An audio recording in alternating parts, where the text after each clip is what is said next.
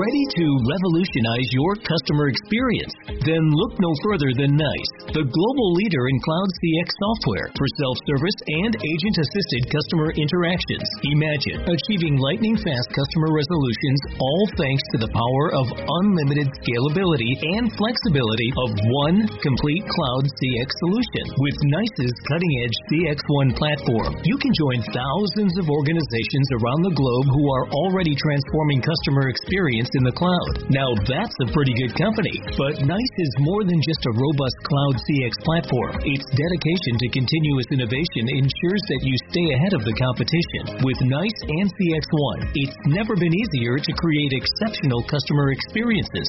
Get started by visiting NICE.com. Explore the world's most complete cloud native customer experience platform, CX1. Visit NICE.com. NICE, cloud powered CX at scale. Ready to revolutionize your customer experience?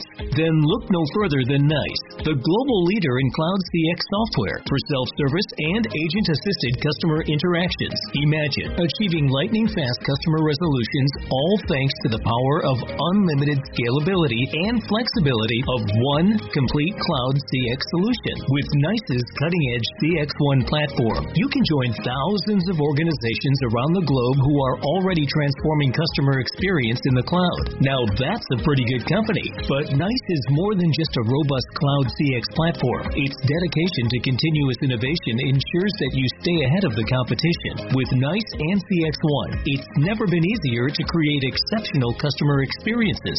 Get started by visiting NICE.com. Explore the world's most complete cloud native customer experience platform, CX1. Visit NICE.com. NICE, cloud powered CX at scale.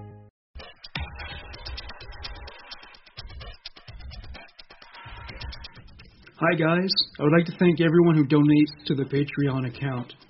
The donations keep the show going. My computer is ready to go kaput after eight years, so the Patreon fund will help me get another computer, and that will, in turn, enable me to churn out more episodes. There will be more giveaways in the future. And just a reminder you don't have to give a lot. A dollar a month would do. Any amount would be appreciated. Once again, the Patreon account is located at www.patreon.com slash leader1. That's P-A-T-R-E-O-N and L-E-A-D-E-R-O-N-E. Thank you and enjoy the show.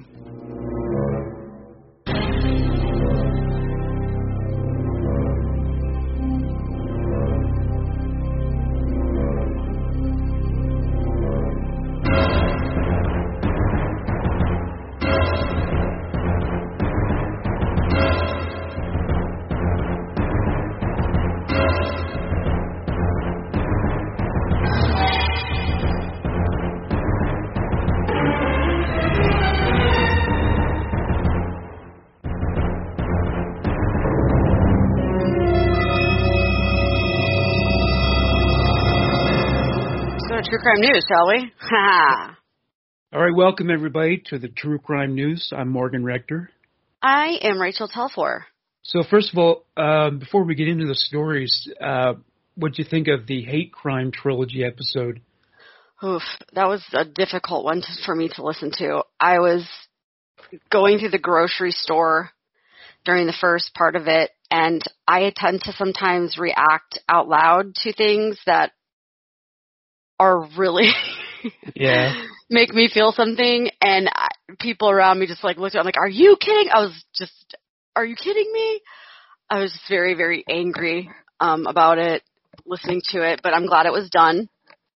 Um because if you don't talk about it then it's not out there. So oh it was just very it was a hard one for sure. Some ignorant ass people in the world. Well with these shooting incidents? I mean in the end, and I, I think I hope I didn't say this before, but I might have, but uh, in the end, no one remembers your little cause, your little crusade. All they care about, all they remember you as is a fucking douchebag, you know? Yeah, yeah. You're not going to be remembered for anything but an asshole. So I don't find a new cause. Find a new cause. Or I mean, you know, if that's the way he he I mean he felt very strongly about these uh, beliefs of his, then just you know write it. Then just continue doing it online, writing Yeah. it down. And I don't think anyone read it before he became headline news, but um, that's No. that's the way to deal with it. You know, writing is a really good way to to sort issues out, and that's what he st- should have stuck with. But keep it to yourself because we don't want to hear your shit. Oh, totally, yeah. And I don't want to give him any more press. I don't want to, you know what I'm saying?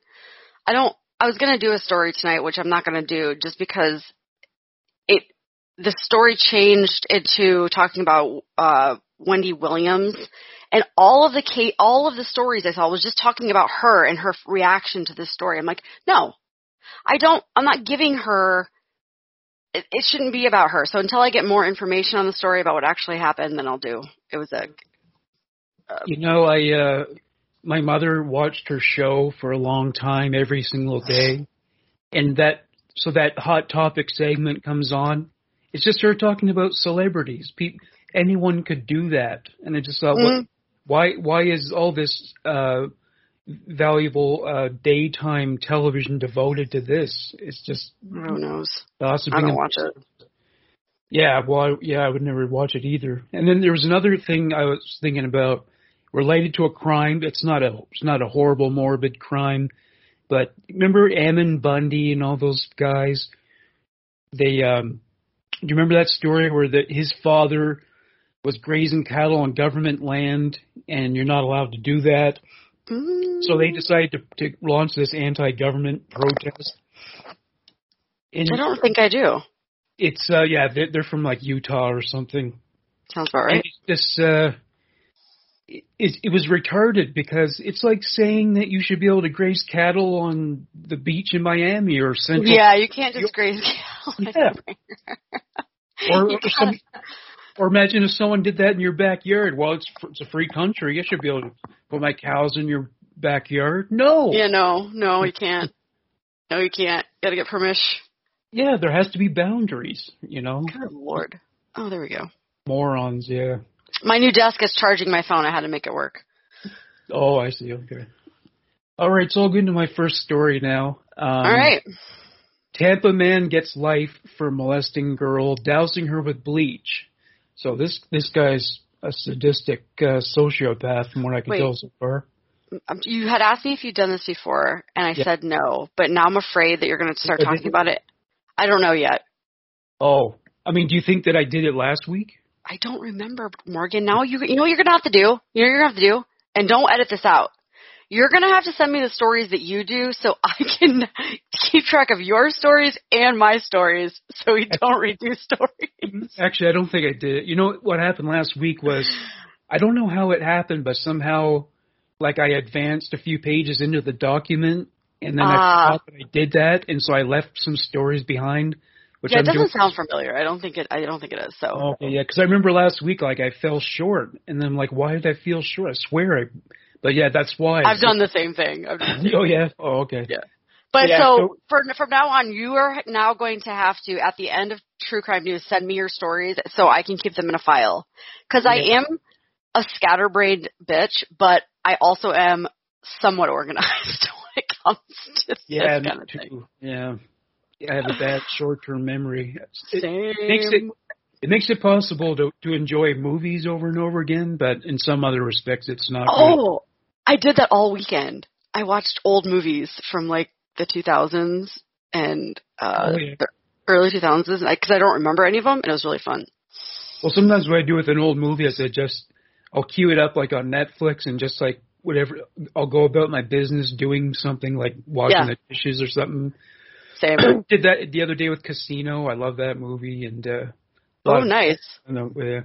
I did Road to Perdition, and then I made as I'm watching it, um, this little kid, the little kid actor, is now 33 years old, and his name is Tyler Hoechlin, I think.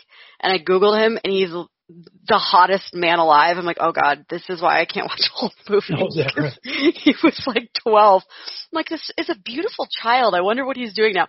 I Google him, and he's like Superman. I'm like, oh my god, Th- uh, no. Oh yeah, he's the new Superman.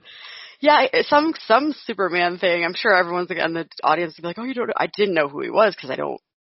I'm not really into that kind of thing." But yeah, he he grew up real good, real good. You know, the thing about that movie, um, and I, you know, I used to be an actor, and I, I don't think I was as good as Tom Hanks, or at least not when it comes to the waterworks. You know, he's really good with that.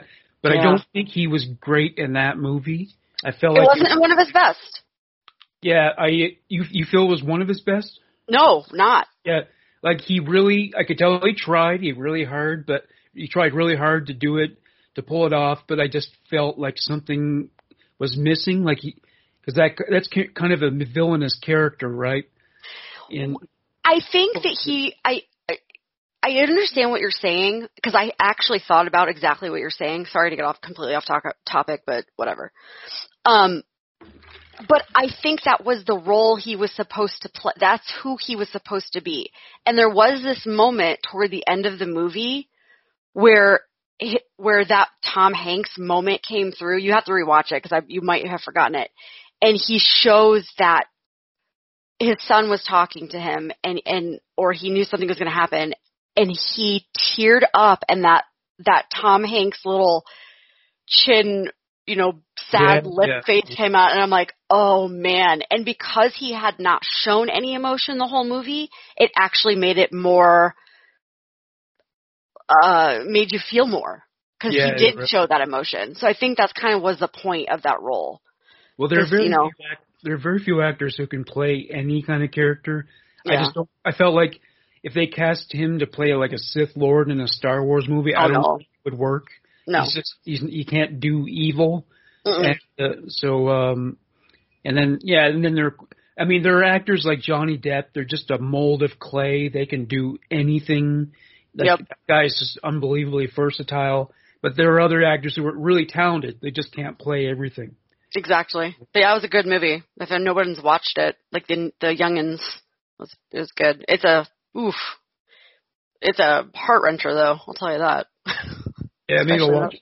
Well, I, I gave up on it, but maybe I'll try watching it again. No, uh, it's good, uh, but definitely after having kids, it's worse. So Oh, okay.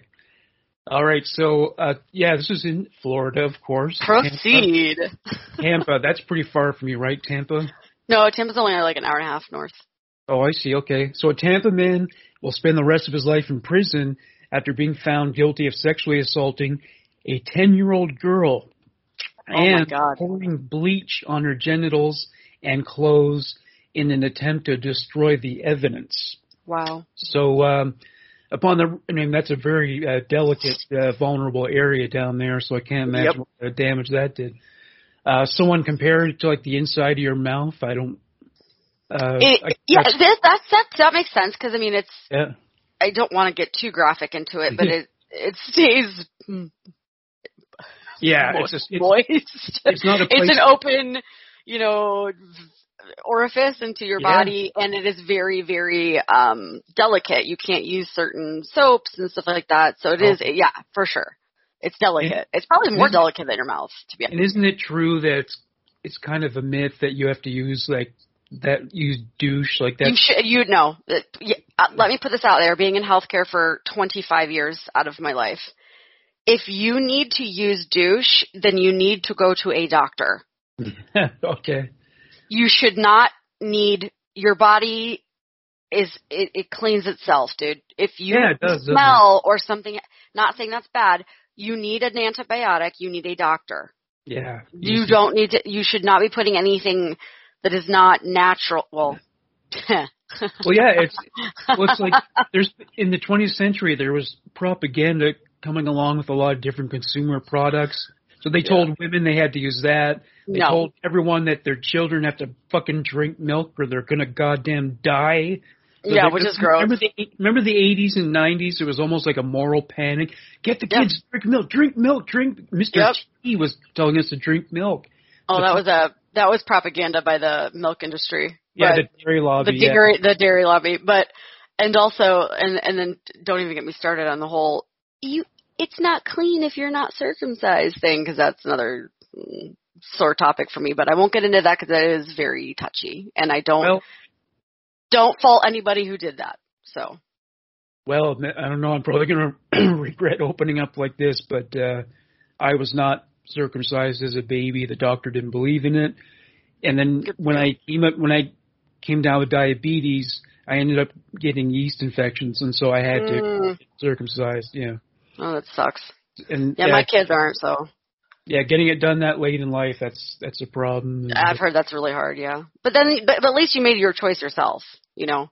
Well, I had to because otherwise, you know, an infection, yeah. you can't let an infection Mm-mm. proceed, or else I would have had none, nothing left down there. Okay. And that's well now that it is. No, go. Okay. no, no, no. It's worse than not having it done. So yeah, that's. Yeah. Yeah.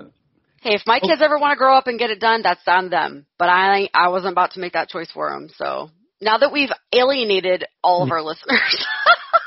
well, I'll tell you something. They used anesthesia, but I still felt pain. I was Oh, fucking kicking my legs. It was it was fucked up. It was bad. Of course, of It course. was almost actually. Well, maybe I could work that into true crime or to the uh, humo. Would you rather? That's it's it now because true let crime. me do that one. So, yeah, okay. Uh, Yes. would you rather do like a male circumcision or a female circumcision where you you can be either genders? I'll give that one to you. We'll do it on the. So, do you want to tell the audience what we're going to do with our true crime, or our would you rather? Well, yeah, I mean, yeah. So basically, what you, having to stick to true crime kind of restricted us, and so we just decided it's it's going to be humo. Would you rather? So it's just fucked up, uh, rock and a hard place kind of scenarios. And also, what are we doing for the first time tomorrow when we record? Oh yes, we're doing it on video. Yes. You get to see the lovely and talented Rachel Telfer on camera, and he then means himself. yeah. so And- look forward to that. And you know it's a cruel irony is uh, you get to wear that shirt, but I can't get one because they don't make them in my size. Can't wear my own goddamn Oh, Jesus. podcast T-shirt. I need actually need a new one because now I thought of new ways to cut it up to make it cool. So, it's like, Oh yeah. Uh, okay, we've talked enough. Okay, so uh, upon the recommendation of prosecutors with the Hillsborough County State Attorney's Office, on Monday Circuit Court Judge Kimberly Fernandez sentenced Lewis Matthews, 43, to the mandatory minimum sentence of life in prison. Uh, says uh, Wow, that's Says- a heavy sentence. Wow. Hillsborough, Hillsborough County State Attorney Andrew Warren said it's heartbreaking to sit in court and watch a victim who has been sexually abused by someone who is supposed to be caring for her testify on the stand. That's why I'm so proud of the work that our prosecutors do to hold these offenders accountable, stand up for the victims, and send these predators away for life. Uh, so the way the incident was described, uh, according to court records, at 3:30 a.m. on April 13th, 2019, the 10-year-old victim was sleeping on the floor in her living room while Matthews was visiting the home. Matthews had dated the girl's mother for several years and was like a stepfather to her. Prosecutor said Matthews undressed the girl while she slept and then molested and sexually battered her. The girl's mother heard a noise, came downstairs, and found Matthews molesting her daughter. She, she um, immediately called 911. As the mother, excuse me, was speaking with the 911 dispatcher, Matthews quickly put the girl and two other children in the home in his car. The mother screamed for him to return her children, and he drove off. Matthews drove to a nearby Citgo gas station station and brought the girl into the convenience store. He then ordered her to go into the bathroom. Meanwhile, Matthews grabbed a $1.99 bottle, bottle of Clorox bleach from a store shelf and went into the bathroom. He told the girl to remove her pants and underwear. Then he splashed the bleach on her genitals and threw the girl's underwear in the dumpster behind the store. Matthews' attempt to destroy DNA evidence with the bleach failed. Investigators from the Hillsborough County Sheriff's Office found Matthews' DNA on the bleach-stained underwear, as well as on the uh-huh. ten-year-old body's on the ten-year-old's body and on other clothing. The jury came back with a guilty verdict on June 4th, following a three-day trial. Matthew was was uh, convicted on all four counts. On Monday, Fernandez sentenced him to life in prison for the sexual battery of a victim younger than 12 years old. 12 years each, sorry, 25 years each for two counts of lewd and lascivious molestation of a victim younger than 12, and five years for tampering with evidence. Those sentences will run concurrently. And I was just thinking uh, while I was reading it, um, in the trials for these cases, they should maybe they should create a law that they can't cross-examine the victim because you, I mean, it's bad enough to be 10 years old and have that happen to you, but to have some fucking aggressive I don't know that they can at that age. I, I, I doubt. I, I wonder if she took the stand.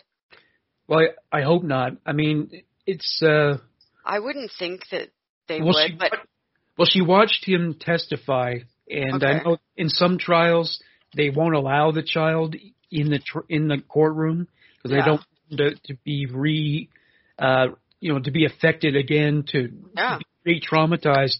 But I think they should definitely never be cross-examined by Mm-mm.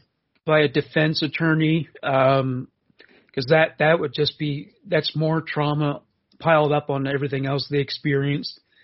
Um, like actually in the Goler clan trial, the kids took the stand because that was the only way they could convict the father, Yeah. and uh, it was just that was a whole other traumatic experience and. That fucking asshole sitting there mouthing the Jesus. words, "I'm going to kill you." That to me was the most chilling moment in that whole story. That prick. That was a horrible. I, the, the whole story just got to me. I don't know why. Out of all the others, it was just so ass, so f- mentally effed up and sick. But um, what was it? What, did it say the judge's name again in this story? Because I want to give that man a shout out. I Uh, don't. There's not. so- Go ahead. There's a woman, uh, Judge Kimberly Fernandez. Kimberly Fernandez. Yeah. Yes, life sentence for that because I'll tell you what, there's not a lot of times, especially in Florida, that I hear life sentences for that kind of thing. So I commend Judge Kimberly Fernandez for that. Thank you. Thank Well, you. Flor- Florida's got some pretty heavy penalties, right? I mean, the criminal code there doesn't Uh, light on anyone, does it? Mm, it it does and it doesn't. It just depends on the judge. It depends on the case. It depends on how some certain person's feeling that day because there's a lot of injustice as well. So I'm Oh, happy to hear that that's uh, that's what he got. He got what Well, he he- deserved. Well, here's an interesting discussion. If you were a judge, would you always go for like the the most extreme, like mandatory minimum sentences, or uh, do you think you'd go light on some people and and heavy on others, or Oh no, I would I would 100%. It would be on a case by case basis and the evidence. Yeah. So yeah, I would I I'd, I would need the facts. I would want the evidence, circumstantial or physical, and then I would make my judgment accordingly. And past history, past history. Well, like so, say if it's just like some 19 year old doofus, he just got caught with like a tiny little baggie of cocaine. Are you going to send him to jail for five years? No, absolutely not. No. Well, you know what I think that the justice system needs to do in both my country and yours. I think instead of putting drug users in jail over and over and over again, and they can get drugs in jail, Rehabilitation. Uh, sentence them to rehab. Only Yep. it would be, it would not be the usual kind of rehab. I mean, it would have to be one that has like full security. You can't leave. You have to stay for a certain amount of time, maybe like a year or six months. But basically, you don't get to leave until you're clean, and and they conduct blood tests and urine tests or whatever. But that's what I feel.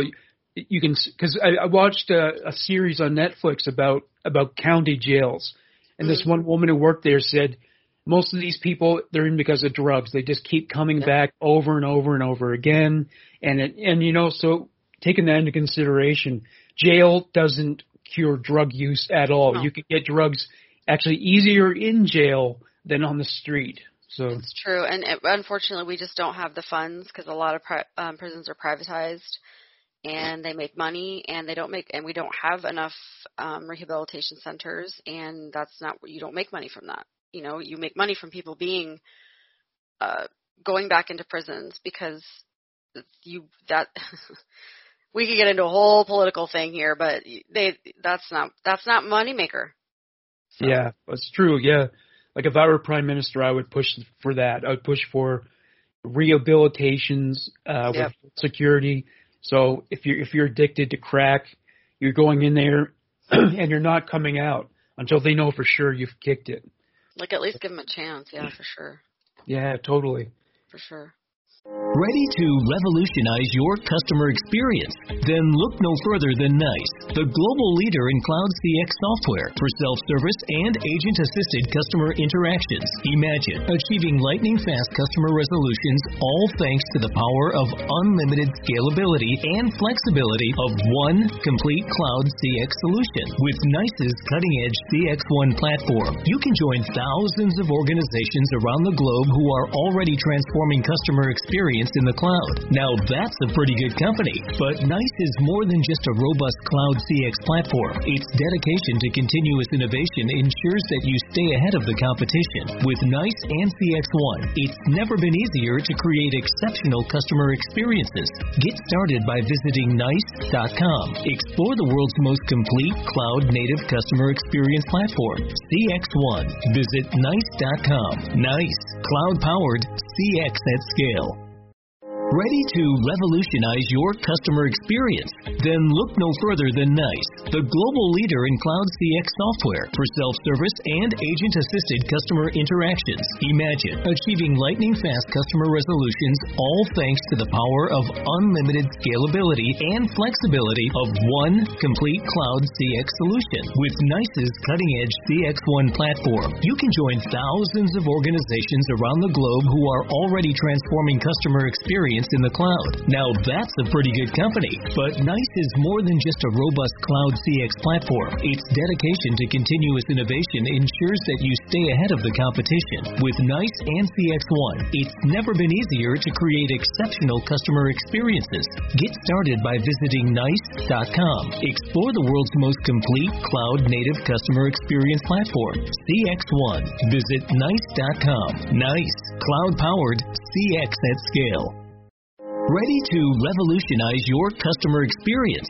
Then look no further than NICE, the global leader in cloud CX software for self-service and agent-assisted customer interactions. Imagine achieving lightning-fast customer resolutions all thanks to the power of unlimited scalability and flexibility of one complete cloud CX solution. With NICE's cutting-edge CX1 platform, you can join thousands of organizations around the globe who are already transforming customer experience in the cloud. Now that's a pretty good company. But NICE is more than just a robust cloud CX platform. Its dedication to continuous innovation ensures that you stay ahead of the competition. With NICE and CX1, it's never been easier to create exceptional customer experiences.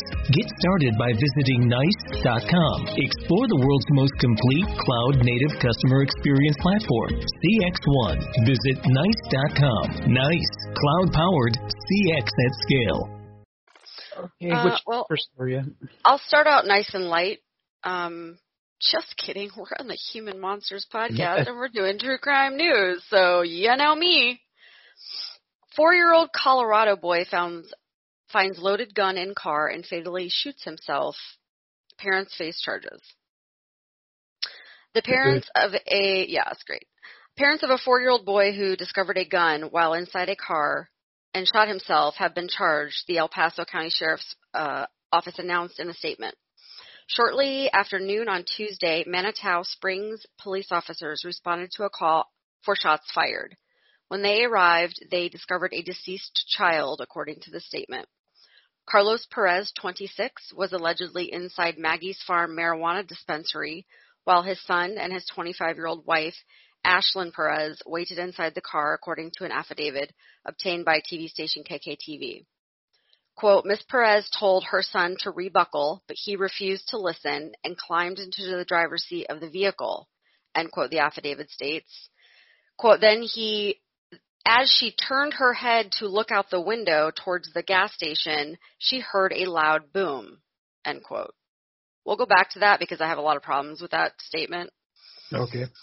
Uh, the child, whose name has not been released, was pronounced dead at the scene from a self-inflicted gunshot wound to the head, according to the release from the sheriff's office. According to the affidavit, the parents allegedly told investigators that the boy was shown the gun the day before when it was unloaded and the boy had played with the gun two times previously. Carlos allegedly told investigators he stored the loaded gun inside the glove box, the station reported. Quote, both parents were also aware the child was capable of exiting his booster seat and gaining access to the front seat of the vehicle. Neither placed the firearm in a safe location despite knowing the past history of the child and firearms resulting in this incident occurring, says the affidavit. Both parents were charged with one count of criminally negligent child abuse resulting in death. It was unclear whether the parents had entered pleas or obtained attorneys. Okay. Number one. If your son has the time to unbuckle himself, get into the front seat of a car while you're, quote, looking out the window toward a gas station and don't realize this, you should not have children. Yeah, that sounds suspicious. Yeah. It sounds real suspicious.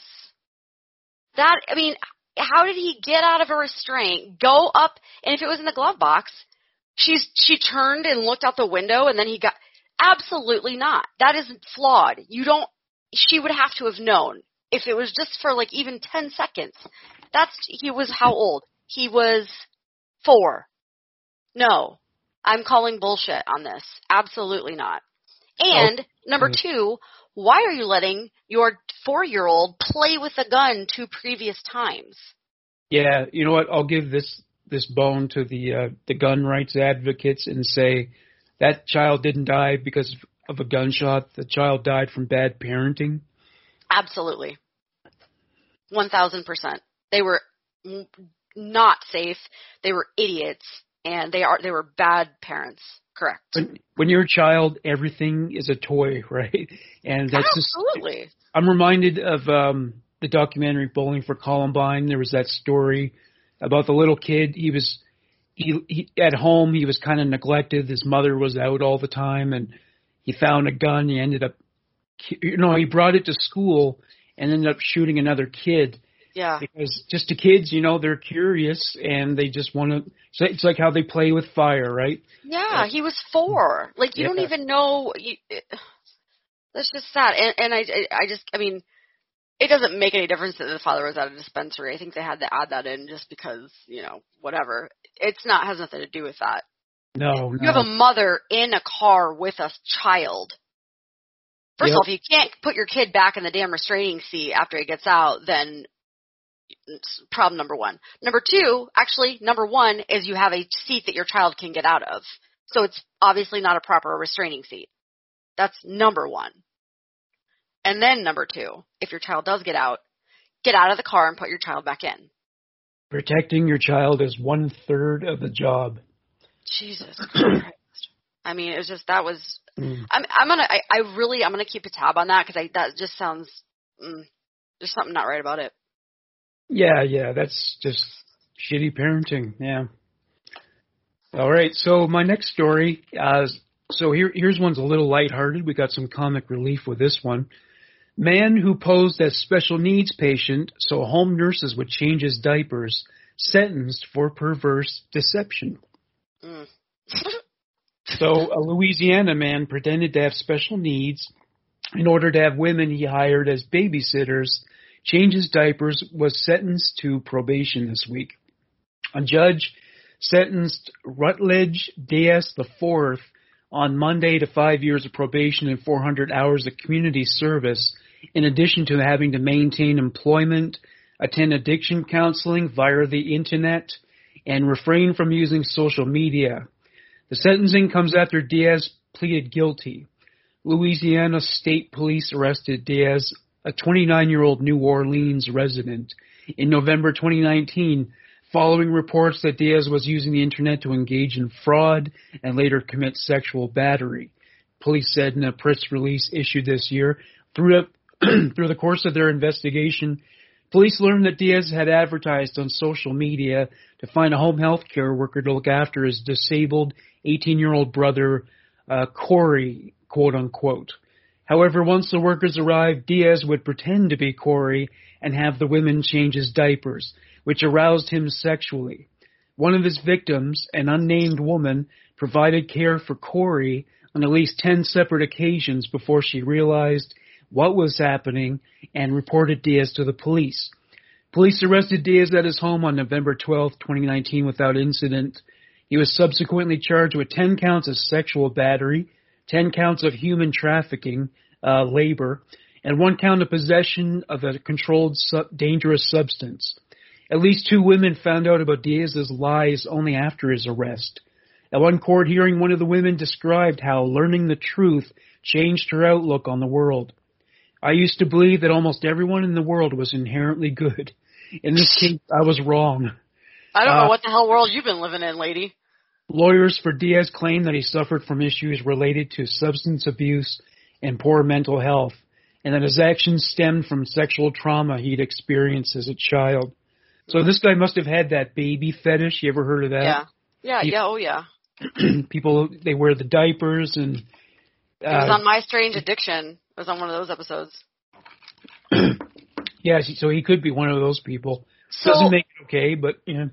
his um his charges in what was the sec the the trafficking the sex trafficking charges? Yeah, uh, not sexual, uh, human trafficking, labor. Human trafficking, labor. So essentially forcing women to do some or forcing somebody to do something without Well, their consent.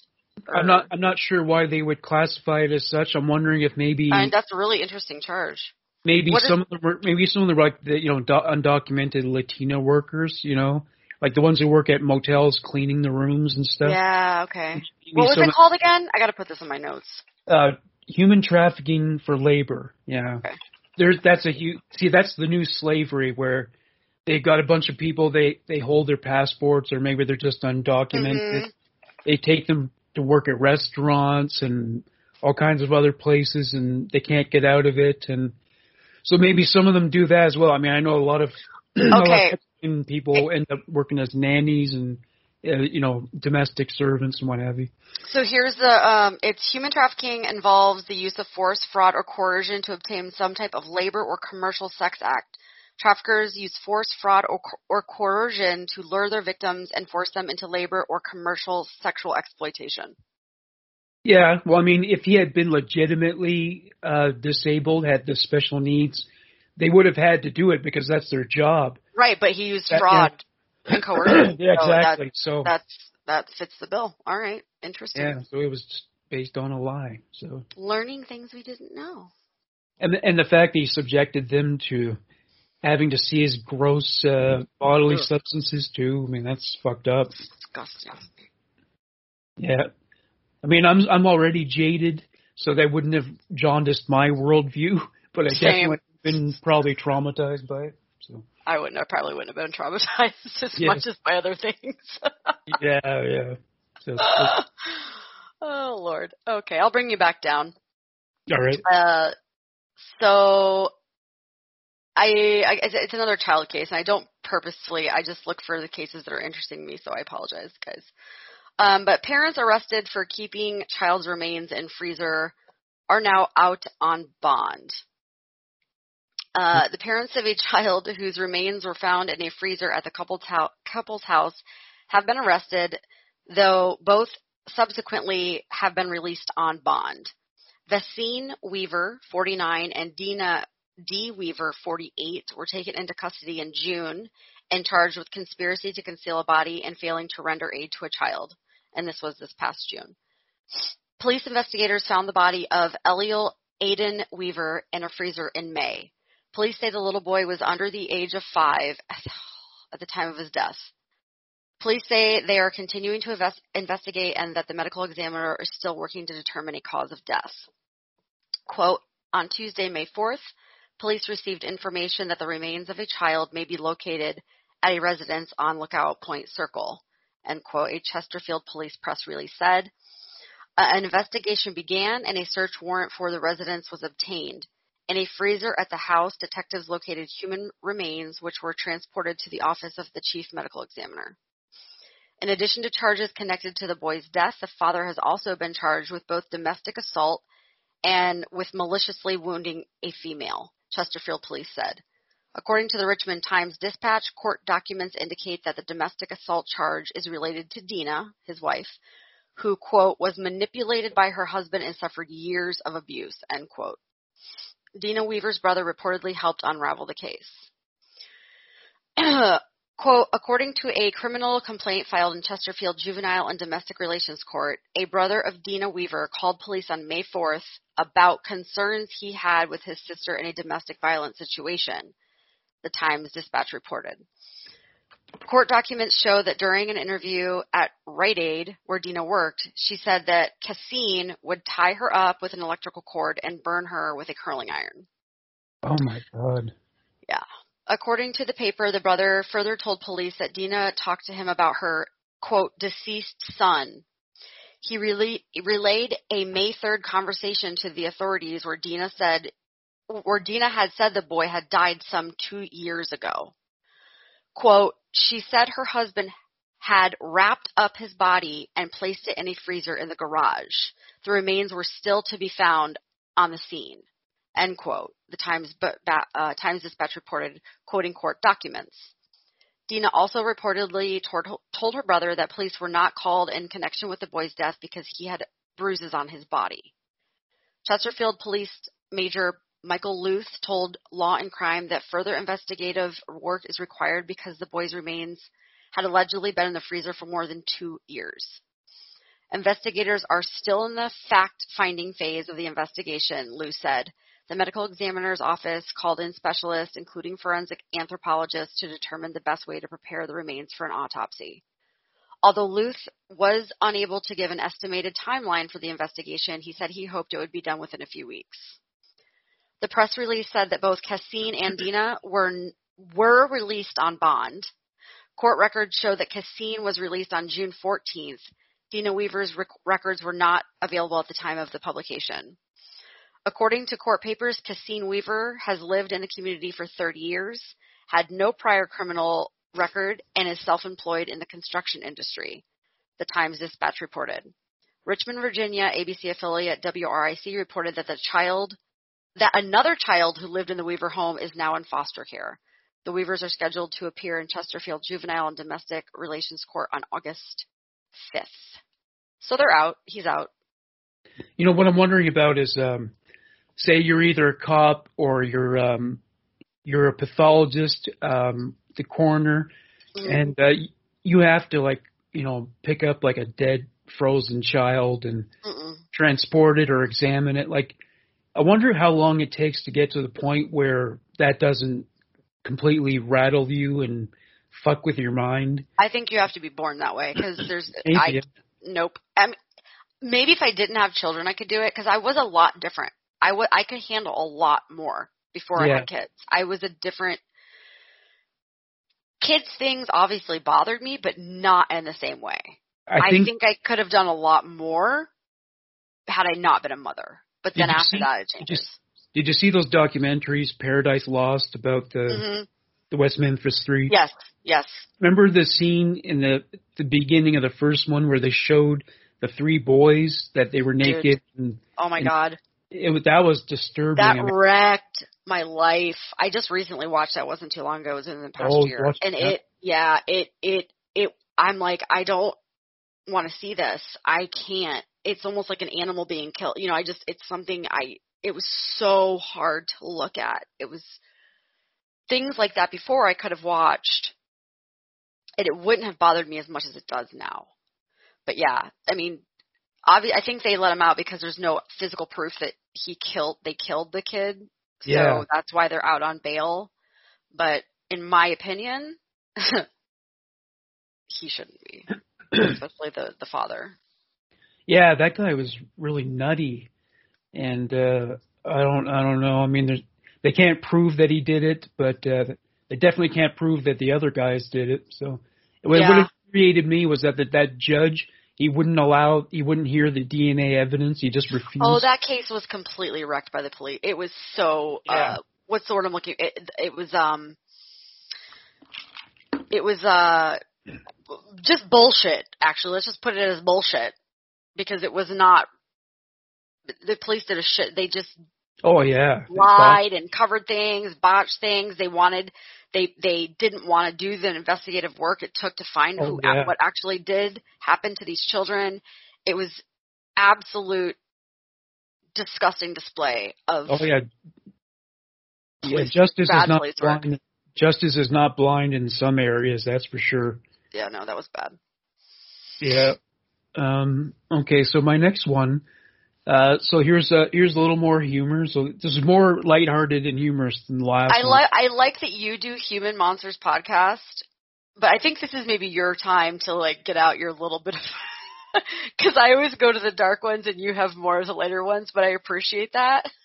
Well, I guess one thing that maybe has led people to believe I'm a well, I am a weirdo, but I Uh, on one hand, are. yeah, on one hand, I am fascinated by really dark, morbid shit, but on the other hand, I enjoy looking at pictures of kittens and yeah, stuff. So I get, I have, I have those two sides, whereas I think most people are binary. They have, they're like one kind of person interested in one kind of thing, but Yep. I'm not like that. I guess, Nope. I guess it's part of the artistic temperament too. Artists tend to be kind of all over the place, whereas if you're a conservative, uh, kind of straight laced person, then you're just oriented in one direction. So I'm kind of all over the place. well, no, that's why we get along because I'm the Yeah. same way. And and my last story when I, we get to it is is lighthearted, so I saved I, I- saved it for last. I think I think you have a solo podcast in you, by the way. So Oh, thanks. yeah, Maybe maybe one day when I have the time and think Yeah. about something. Yeah. There, you know, there are a lot. There are other things besides true crime that you're passionate about. I'm sure. So I'm sure you'd come up with some, maybe even a parenting podcast. You never know. Oh. Although I'm sure some people are gonna rip me a new one on the comment. I, I love Well- reading the comments now, by the way. And most Well- of you have been so flippin' nice. I love you That's guys. true. They've warmed you. Yep. They they've warmed up. they've warmed up a little bit. But I don't mind reading the negatives either because most people are just just saying nasty things to be nasty, and that rolls right off my back. So. They're trolls. Yep. The trolls. Are you familiar with Metallica's music, or did you never listen to that kind of thing? Or Not hard. I didn't listen to it. Like it wasn't one of my favorite bands, but yeah, I'm familiar with Metallica's music. Yes. well, do you remember what happened when they put out these albums called Load and Reload? Like their fans just fucking clobbered them for it because they they decided to experiment with like new sounds and try. oh God forbid. Oh man, they were so. Or or uh, Debbie Gibson, she decided to go by Deborah Gibson, and her fans Mhm. flipped out. So they don't. People don't want you to do anything different. They don't want you to change. And the Right. thing is, I still do the regular documentary style episodes, but boy, some people really flipped out when I introduced this. Oh my God, I'm Yeah. telling you what. Yeah. it's funny. But thank you guys for sticking with me and Yeah. being a part of my growth. I've appreciated it a lot. All right, so this episode, so uh, this takes place in Australia. Uh, so it's from, um, uh, let me see, where did this take place? It was in Adelaide. So they may not have known how to get to Sesame Street, but two suspected Aussie thieves apparently knew how to get back to the venue where they allegedly swiped a Big Bird costume.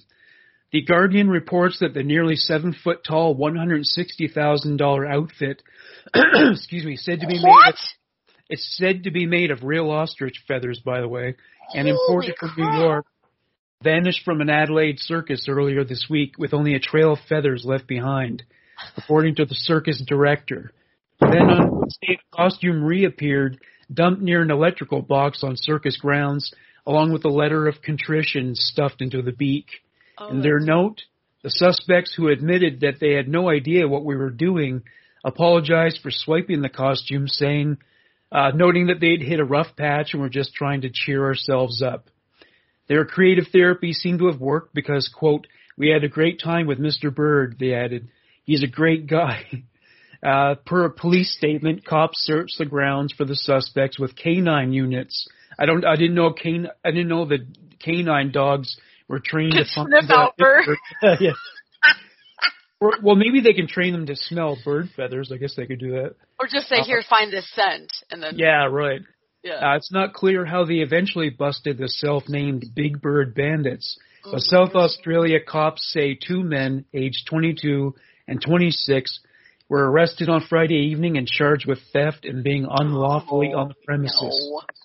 They've since been released on bail and will next appear in court in late June. Meanwhile, circus patrons are glad to see Big Bird is back. Very excited and happy, one fan tells ABC News Australia. So I guess they had kind of a happy end, happy ending. Actually, it'd be kind of trippy to see that costume in real life because I watched Sesame Street as a kid, and Oh, didn't we all? yeah, exactly. So you know that's, That's like a very expensive costume, and Yeah. probably, I, I, d- I'm thinking of having to wear that costume, and I'm, I'm already, I literally have sweat just thinking about it. yeah, yeah. Like freaking, sw- uh, no, ugh, God, it's so hot. No, I once, I once, uh, I know I've seen like a picture of the guy who used to work the Big Bird costume because it's also a puppet. So Mhm. like, yeah, it's, uh, yeah, it's huge. I don't know if this is the one that they use for the TV show or not, no, I'm sure they special ordered it. but that was uh, probably in a freaking museum somewhere. well, I have to admit, if well, I guess I wouldn't do that with Big Bird, but if I somehow came in contact with like the original R2D2, I think I'd be, co- I'd be uh, tempted to swipe that. Bro, to make yourself happy for a minute and then you return it because you're like drunk and being stupid. Yeah. You're like, all right, we're gonna swipe it. And we're like, oh, just kidding. We're we were drunk and stupid. Yeah, That's well, I- kind of that's kind of a cute story. Like they Yeah, returned yeah. it. They're like, hey, we had fun with him. We were just kind of down. That's okay. You know what? If I'm the judge in this case, I'm le- I'm letting him off with a warning. yeah, yeah, or a fine or something. Yeah. Yeah. Yeah. Would you one hundred and sixty thousand dollars? so No. Hey, the whole thing was maybe for a couple feathers lost. Yeah, yeah, Okay. that's true. It got back unscathed. They didn't violate it sexually, so that's good. Oh, you don't. Hopefully not. Good lord. Oh, did, uh, yeah. Well, actually, this is a funny thing I, I learned about Star Wars props. Actually, the Death Star somehow went missing, or maybe they just threw it out. But it's, some guy had it in his house for years, and uh, yeah, it somehow I don't know how it got out of Lucasfilm, but and people owned it. and They didn't realize like how valuable that would be, like to have the original Death Star. Oh my god. Well, Yeah. now it's Disney, not Lucasfilms. Yeah, yeah, that's true. Yeah, they. All right, what's Disney's your taking next? over the world? Uh, I'm gonna go to Texas. Sorry, it's not another fun story, but Not in Texas. no. Houston girl survives by playing dead as suspect kills family members in apartment. Damn. Yeah, I'm. I know I'm full of it. Don't you love my upbeat stories? Oh yeah, yeah. so great. But I do love looking for them, I'm not going to lie. Uh, a suspect was charged with robbery, assault with a deadly weapon, and murder after a family was found shot in their apartment on Wednesday, June 30th. Houston police officers and paramedics responded to a report of a shooting at a residence on the 1200 block, I'm sorry, 12,000 block of Fondren Road at about 10:35 p.m. on June 30th and found three people dead and a child in critical condition. The victims were identified as Gregory Carhe, 35, Donavia Legway, 29, and Harmony Carhe, 6. A 10-year-old girl at the scene was hospitalized in critical condition. She was later listed in stable condition. Gregory Carhe and Donavia Leg- Legway were the parents of both children, the Houston Chronicles reported. A one-year-old boy at the scene was unharmed. A fourth child was not home during the incident. Houston police homicide detectives identified the shooting suspect as 28 year old Javier Davis. Davis was arrested on July 1st in an unrelated case on a family violence charge of aggra- aggravated assault and was still in custody, according to the police. He was then charged with three counts of capital murder and one count of aggravated assault with a deadly weapon, the Houston District Attorney's Office said. Houston police and Davis or I'm sorry, Houston police said Davis is also accused of stealing a Jeep Compass an hour before the shooting and driving away from the shooting scene in the vehicle. KPRC TV reports the Jeep was stolen at gunpoint and was later found on fire in Pearland. On Tuesday, July 6th, this past Tuesday, uh, Davis was also charged with aggravated robbery, Houston police said. Also, a Harris County judge revoked bond for Davis, who remained held in the Harris County jail. Thank God. The 10 year old girl who survived had called her grandmother to tell her she and her family had been shot, and the grandmother called police, the Chronicle reports. The girl survived by, quote, playing dead, the paper reports. She was reportedly shot in the arm. KPRC reports the suspect came to the door and demanded money from the family. Then he allegedly shot the victims in the head at point blank range. According to the Chronicle, Davis was identified through an anonymous tip. The Chronicle reported police were searching for a second suspect in the case. Uh, Denavia Lagway was pregnant with her with her fifth child when she died. Oh boy. I hope that little girl gets revenge when the assailant is released from prison, if they are ever released. Um, yeah. That that would be cool. If some people are against the idea of revenge, but I don't know. I think sometimes there there are other forms of justice that need to be uh, taken outside of the courtroom. If you know what I mean. So yeah, I think so she's got her one year old brother, and then the baby, and then her who survived, yeah. and then the baby who was she was pregnant with. Oh, so horrible. Oh, you know what? I remember Quentin Tarantino was saying years ago that uh, he's considered making a third Kill Bill where that little girl who watched her mother. Yes, we've all been waiting for yeah. it.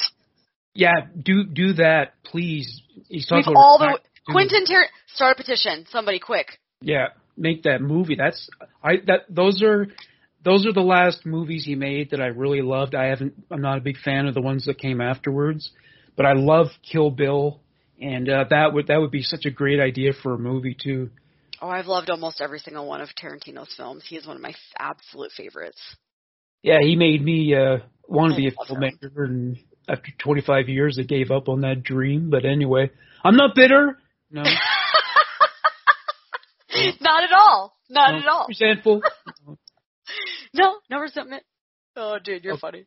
Okay, this story uh, comes out of uh, England, and it's about a woman who had a pretty wild day. All uh, right then. So the headline is Woman rode motorbike naked, got fingered in the street, and punched a blind man. What so, the fuck? I don't know. I'm guessing maybe she was drunk because they. The drink. hell kind of a title did you just start with? well, to, to quote Greg Proops, the comedian, the English drink like somebody's going to take it away from them. So maybe she was drinking that day. I don't know. I don't read it again. Read it. Let's start again. Okay, go. Natasha Klaus, 36, was described as a quote a mess by a judge after she turned up to court four hours late to be handed a 13 month prison sentence. The judge revealed that she had also been caught riding through the Surrey town naked on a motorbike, but added that she was not being sentenced for that particular incident.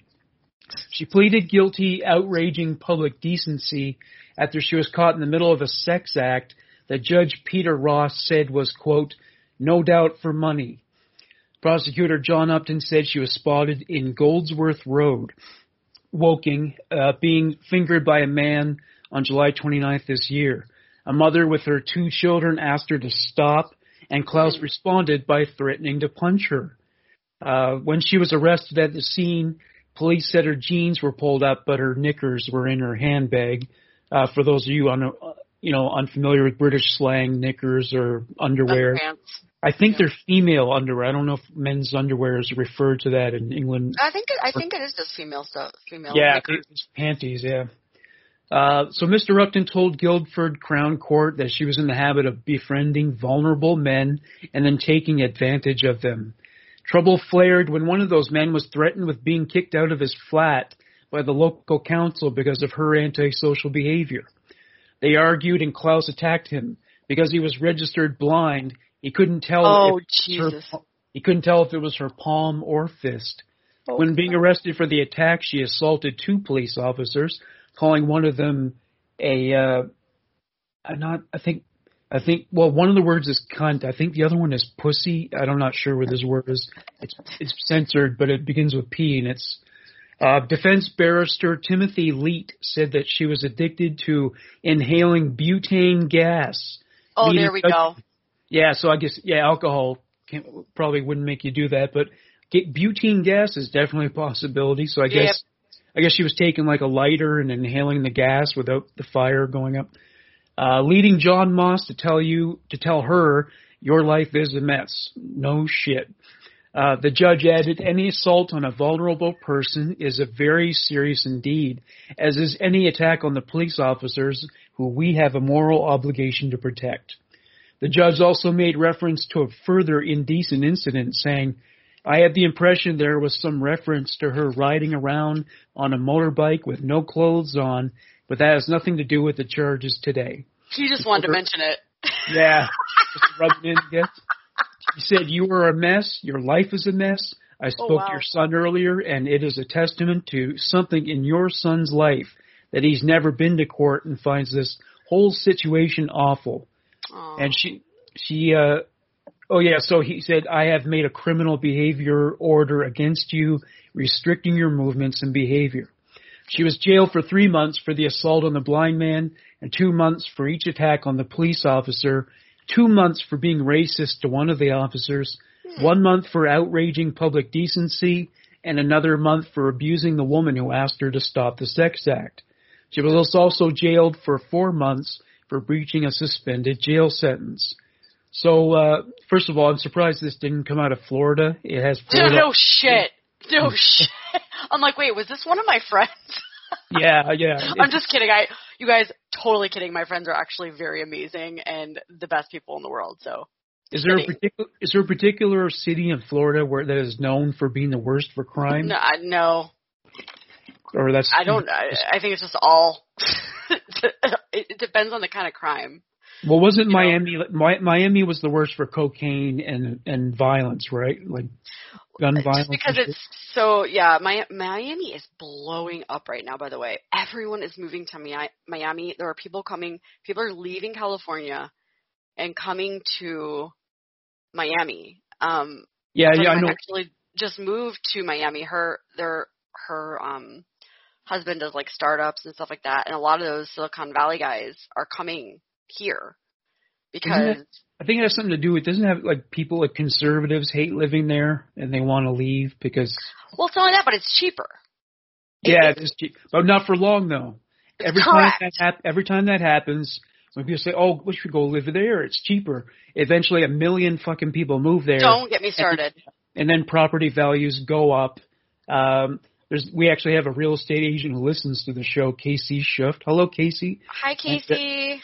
She probably she probably could attest to that. Like here in Canada, there's a city near Toronto called Hamilton, and it used to be really cheap to live there, and then all these Torontonians moved there to buy real estate at a lower price, and now their real estate prices have gone up. People, my home province, Nova Scotia, used to be a place to buy cheap real estate. Now that those real estate prices have gone up because people moved there. So I no think matter, it's everywhere, like so I've heard, because I just recently got mortgageable again because I built my credit up and I was looking to buy next year. It's not going to happen. The last home I owned in a great neighborhood with the father of my children, we bought for 274, I want to say. that's not bad. Yeah. No, it, it was a three bedroom, two bath house. I had a pool in a great neighborhood in a very desirable area. In the same neighborhood right now, there's a house for sale that is smaller, does not have a pool for four hundred and sixty-five thousand dollars. Oh yeah, and there are people who are like excited finding out their property value. Like, wow, it's worth so much money, but who's going to buy it? Everyone, they can't keep anything on the f- flippin' flippin' market, so that's what Yeah, that's me. well, condos are especially hot. You know, like they, it's like day, from day one, like there are people fighting over them here in Toronto because Toronto's Yeah. turning into condoville. There's just every available piece of real estate in the city. They're and they're tearing down like hi, hi, kind of historic uh, landmarks. like there oh, was a sad. there was a store called the world's biggest bookstore. Uh, did you ever see Short Circuit 2? Yes, Yeah, remember the robot? Remember the robot went window, the huge bookstore? That Johnny was Five. yeah, that was one of my favorite stores in the city. Oh they tore my the fucker down. god, Johnny They tore Five, I'm alive. Yeah, they tore it down, and now they're building so a condo sad. there and uh, other land. It's just it's it just sucks. I hate it. I think it's everywhere, though. I, I was talking to a friend of mine, and I think it's just everywhere. She went to Minnesota, and they were saying the same thing. And in in um, uh, Arizona, where one of my friends live, and everywhere, it's just like, what the hell's going? Eventually, it has to level out. It can't Yeah, stay at this level. it's- So, it's a bubble. Rachel's just gonna keep her money and save, and when the time is right and I find something, then I'll buy for me and my children. Until then, I'm gonna stay in my shitty little condo and record podcasts. Well, the thing is, I mean, just you may have paid for the condo, but you still have condo fees you have to pay on a regular basis. No, I rent.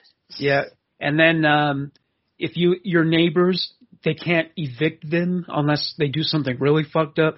But otherwise, so if you have some asshole playing loud music at tw- at midnight and you can't sleep, what can you do about it, right? Nothing. So they paid for the. It's, it's like buying a house, right? It's not like Yeah. rent. It's so there's a lot of shitty things that come along with having a condo, and I'm not. I have never been sold on that whole idea. So It's pay- nice, like if It's in a you don't have to apartment. deal. Well, it, it I'm in a fourplex, so there's four. I'm I'm with I'm with three other people, so we and they're each owners. It's not Yeah. like it's not a rental place. It, it, Yeah, I that's have an owner, but the my owner is a raging. See you next Tuesday, and thank God I Oh, don't have to do her deal with her because I have a property manager. But I actually have a leak going on in my upper bathroom right now, and if she doesn't address it, I'm going to go to the HOA because I know the guy in the HOA. He lives in the same fourplex as me because she has to keep it up. She's just not very nice, but Well, the those worst are the worst condo I ever read about was um it was it was here in Toronto. This woman buys this tiny condo. It's a bachelor unit, so she doesn't even have an apartment.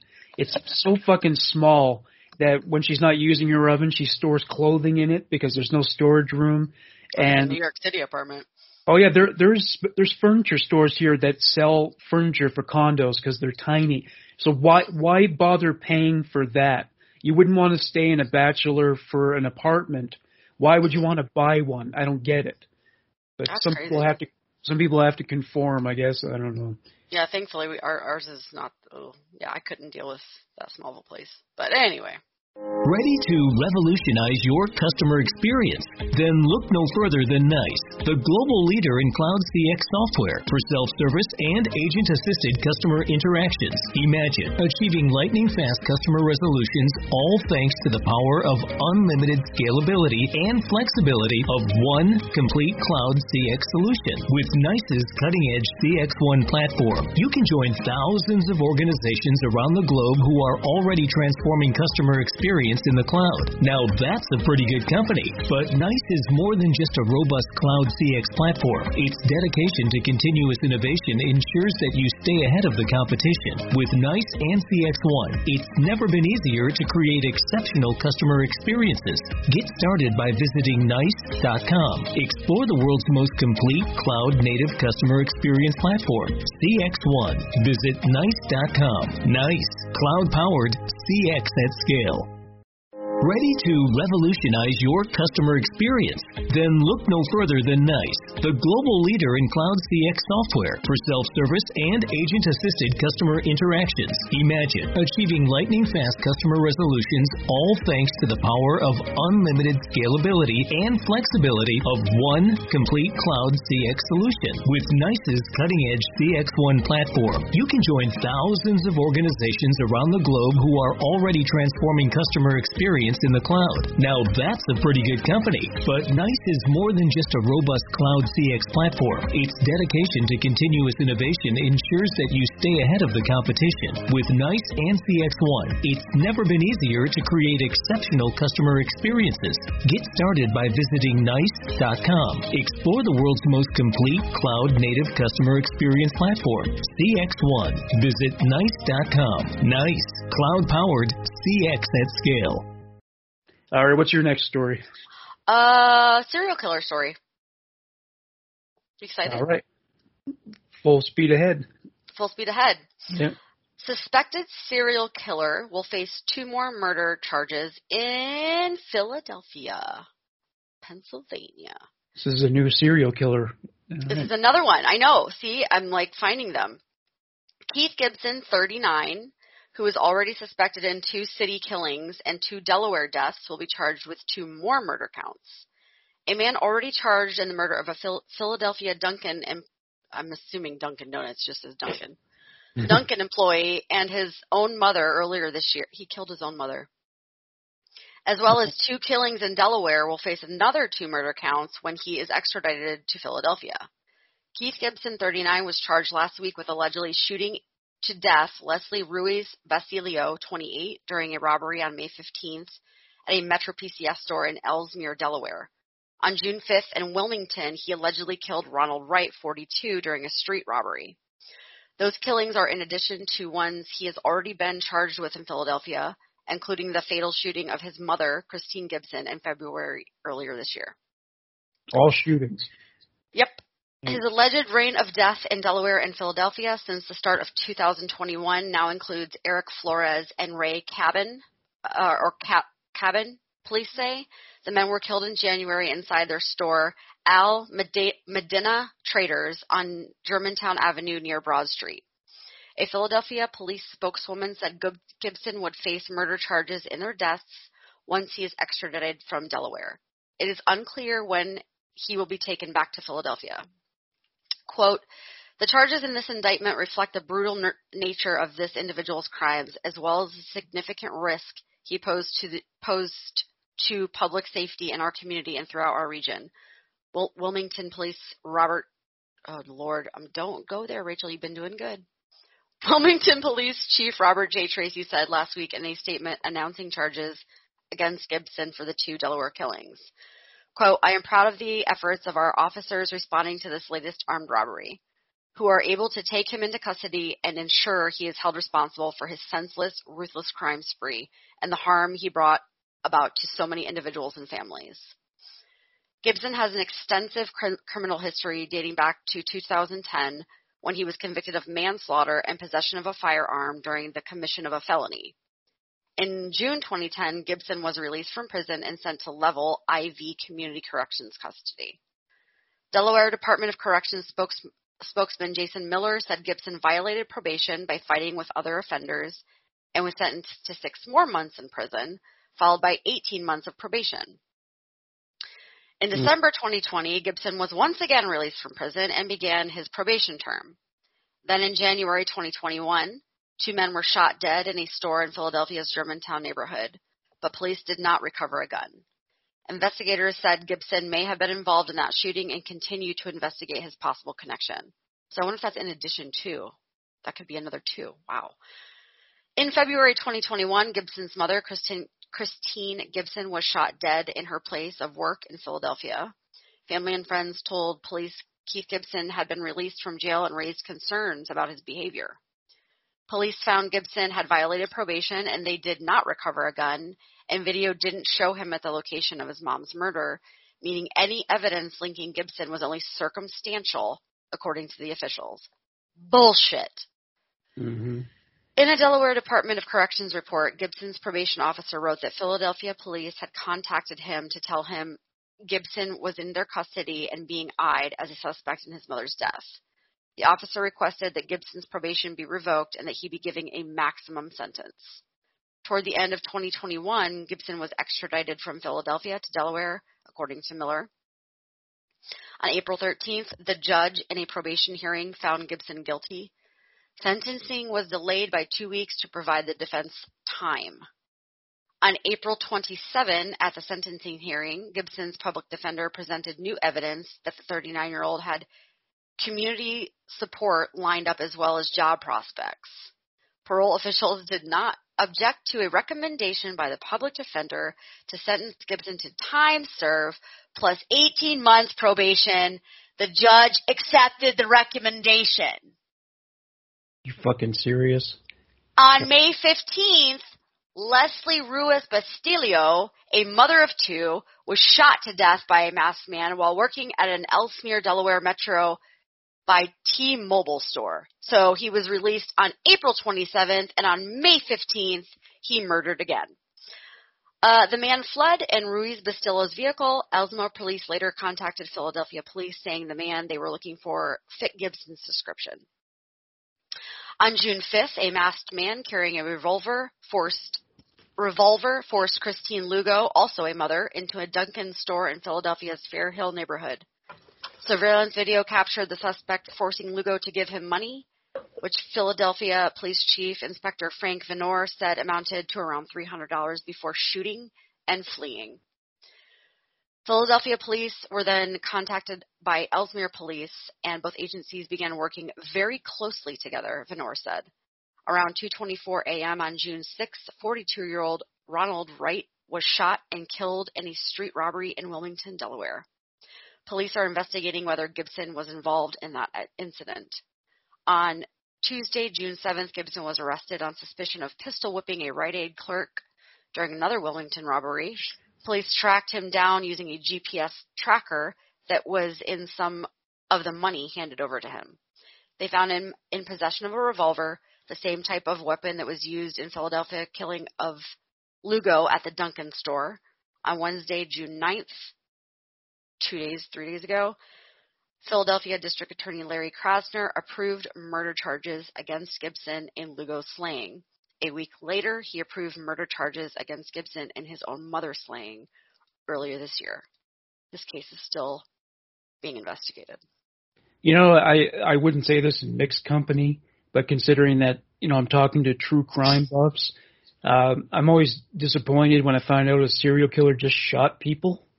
Like that, such lack of inf- lack of imagination. You know what I mean? Lack I know, of, right? Like the son of Sam, he just shot. He shot a lot of people, but he sh- but he shot them. It was just gunshots. Like, I mean, like with Jeffrey Dahmer. I mean, it's it's horrific the kind of indignities that he visited upon those men's bodies. But you got to give him points for creativity and originality. I mean, it's as a true you know what's funny? I don't think that he should be called. Okay, so a serial killer is somebody who has a obviously multiple victims. They do it in the same way. They kind of have a pattern. Yeah. But this, I, I think he's just a killer. yeah. Like I think a serial killer is more planned out. Is more they're doing it for a purpose. I think this guy is just like robbing people, or I don't know. I mean, he killed his own mother. Why the hell did he do that? Well, there's a, Obviously- there's a debate about like what qualifies you as a serial killer. Some people think you'd have to kill two or more victims. There are other people think you'd have to go beyond that. hmm Uh, so it seems to have more to do with body count than with Right. the way they're killed. Like, you know, a member of the Crips who's like killed ten people is. Yeah, he's is just a that- killer. But then again, yeah, he's just a killer. yeah. 'cause- well, I guess because that's seen as like business, whereas someone who kills for pleasure or for because they're crazy Right. that seems to make them more of a serial killer. But you know, like like a mob boss is not considered a serial killer, even though they may Exactly. have for a thousand deaths. But uh, it really seems to be someone who uh, does not do it for purposes related to business it's or, or revenge. They just had this weird fetish or pathology for it. Yep. Yeah. To me, that's what I think. I think it's a, I think that is in my in my mind what makes a serial, serial killer. I think that, first of all, and, and the fact that this motherfucker was let out and Yeah, then killed several more people is so fucking infuriating to me. And I'm sorry for people who don't like cursing, but it happens. We're talking about true crime. It's going to happen. Well, you um, know, actually, I'm not sorry. I'm not. you know, some lawyer, there there are lawyers out there who are really gifted and can sell the bullshit really well. So Mhm. that does happen sometimes. Like, uh, but, like, what was it? Was it uh, what? What? Who? Somebody got murdered. Some famous person. I can't remember who they were, but the murderer pled what's been famously been dubbed the Twinkie defense. They ate tons of sugary foods all the time and What? Claimed that the sugar rush triggered mental illness and they Oh killed. Jesus, I don't But remember they- this. They were acquitted. I'm trying to. I can't remember who it was. Maybe it was the guy who killed Harvey Milk. Uh, someone can let us know in the comments. But uh, or no, Twinkie an out- defense. There's a whole Twinkie. Okay, hang on. Twinkie defense. It was some, and I think it was like a celebrity or something that got murdered. It was it was Harvey Milk. Oh, that was Harvey Milk. Okay. hang yeah. on. It was okay. So defendant Dan White for the murders of San Francisco City Supervisor Harvey Milk. Yep. And and Mayor George Moscone. Yeah, I mean that that was such so retarded, such bullshit. Oh, I ate too much sugar and I, I had to kill someone. Oh, shut your mouth. I got diabetes, but I haven't killed anybody. Thank you. I know, right? All right. But so that was really shitty. Yeah. Oh yeah, totally. Yeah, there's uh it's a shame that uh, poor uh poor uh jurisprudence and poor policing sometimes leads to actually more crime. Like in Yeah. the case of Paul Bernardo, there used to be this this uh, kind of unwritten rule among the different police departments in Ontario that you don't you don't interfere in other departments' investigations. You don't approach them about them. Everyone was very territorial about it. I hate that shit. Yeah, I hate because, it. Because he moved around. He lived in three different cities during the time he offended. That's one of the reasons why he got away with it for so long. Work with like, each other, not against each other. It's not. It's all. It's like a big cock contest. Like, stop. Uh. it's not about your freaking big cocks. It, we're sorry to put it in a male figure Well, well, I think way. well they had to change that. Like now they have a system. It's a computer system where you can get information ab- about all cases across Yeah. Ontario. Yep. But I think it must have had something to do with Bernardo because I mean that case really just totally other case. everybody lived in southern Ontario that, that was outraged. It was a household.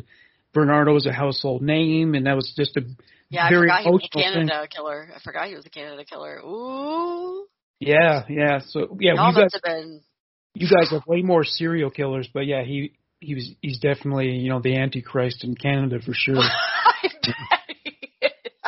Although although his although Karla Homolka is more so, she's hated actually more because she I had a, she could have saved three lives and she didn't, so no one Yeah. feels sorry for her at all. Not even an announced. All right, my next story. Uh, this is another one out of England, and I think everyone will see this one is pretty righteous. The offender did something I believe most people could actually get behind. So the the headline is UK mom killed hubby with boiling water for allegedly sexually abusing her kids. Ooh. So, an enraged British mom was sentenced to life in prison for killing her husband with a boiling mixture of water and sugar after she was told he had sexually assaulted her two children.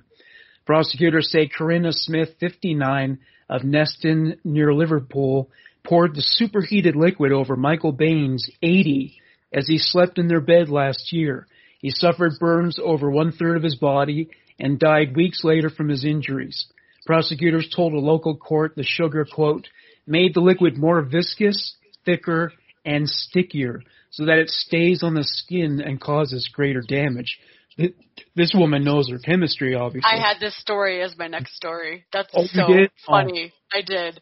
Smith I reportedly livid and yeah, she was she was reportedly livid and fuming at news of her spouse's alleged predatory behavior, mixed two kettles of water with three bags of sugar before attacking Baines in bed. He died in the hospital five weeks later after repeated surgery and skin grafts. Smith's daughter claimed Baines had sexually abused her and her brother, quote, for many years when they were children, end quote. The brother Craig committed suicide in 2007. And oh God, that's so pr- sad. He was in prison for an assault. He had told his mother the man he attacked was a quote pedophile who had touched him sexually. She will serve a minimum of 12 years in jail before she can be considered for parole.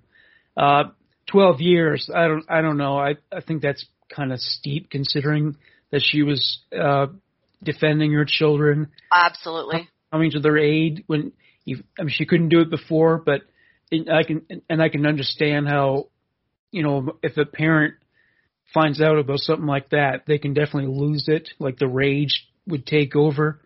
So, I mean, I guess it would be wrong to say she doesn't deserve to do time for murder, but maybe what four years would be fair. I think. Yeah. Yeah. I mean, you could put could you put yourself in her shoes? I yes, I could, and I would 100% do something equally that bad, if not worse. So, Yeah, yeah. um, Poured it on his yeah. crotch. Yeah. yeah. Oh, it would have been bad. I don't. Yeah. Pulled the pants down and then poured on the crotch. Oh, one absolutely. Yeah. So they found uh, him in excruciating pain and whimpering in bed with the skin on his right arm and hand peeling off. Yep. Um, he was rushed to the hospital. Let's see.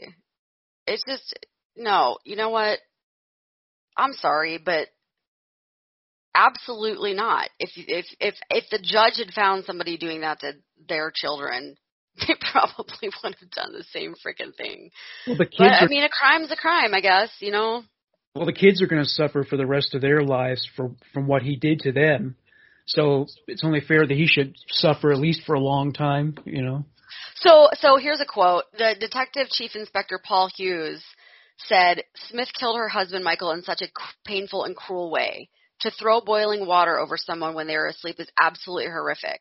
To also mix three bags of sugar with the water showed the determination she had to cause serious harm.